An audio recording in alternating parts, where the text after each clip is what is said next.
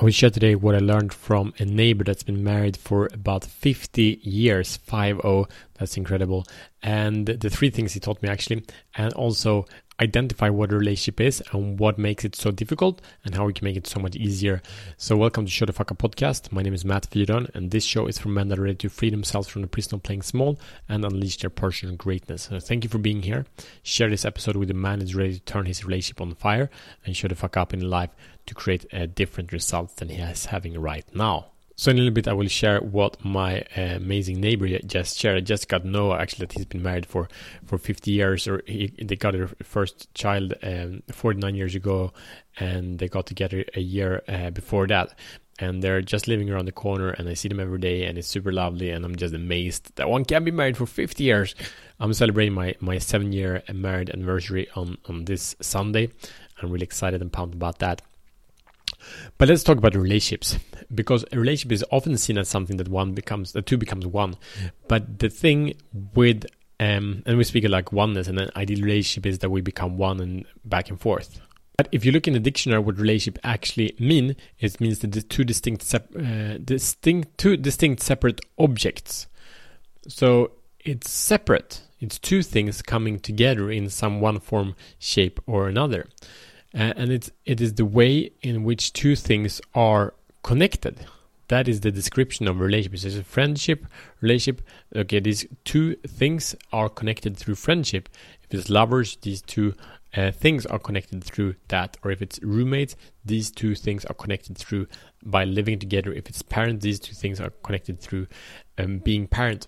So we, the, but the issue here it leaves something huge open that has happened for so many men and obviously then women women as well.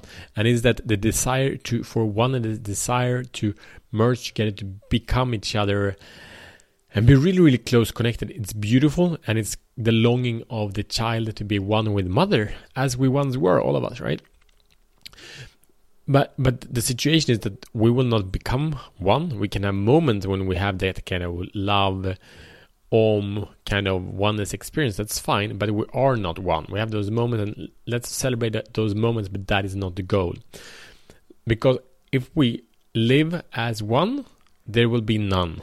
Because if you live as one, you will live in the other person's bodies and, and mind, and meaning you will not be centered and connected with you.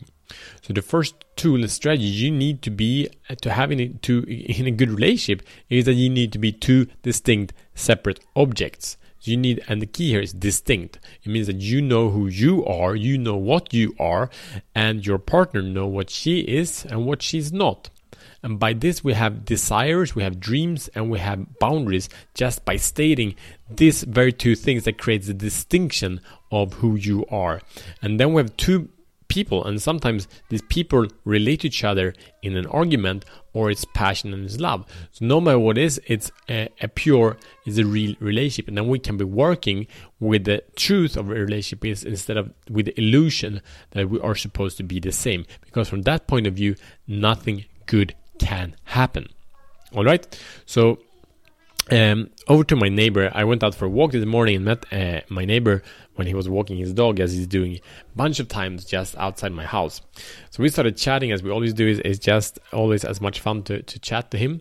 And uh, I asked him um, after a little bit when I realized that he's been married for such a long time and he has has kids in in that are older than me.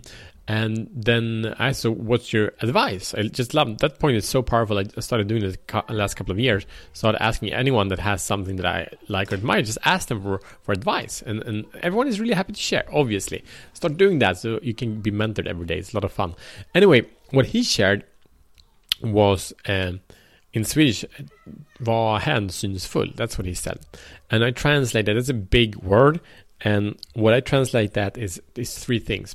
So what he included that when I asked him deeper was basically be respectful for your partner, honor your partner, and be considerate. Like take your partner into consideration, um, honor your your partner's needs. And he spoke about how he's been. Um, you know, including her, where he's been traveling a lot in business, and he's been demanding quite a few times from the companies he's been traveling for that they would pay a trip also for her. Uh, so it's like really honoring and and to to bring her in and value her, but also then what he speaks about the the separation, honoring like her her need, what she needs, who she is. Um, th- those were were some of the the advice that he said how to create a 50 year old long marriage and and you know rolling, continuing. Super inspiring. I'm re- very touched by that. And your mission, should you choose to accept this, is to create distinction. So identify who you are, who you're not. Identify who your partner is and who she's not.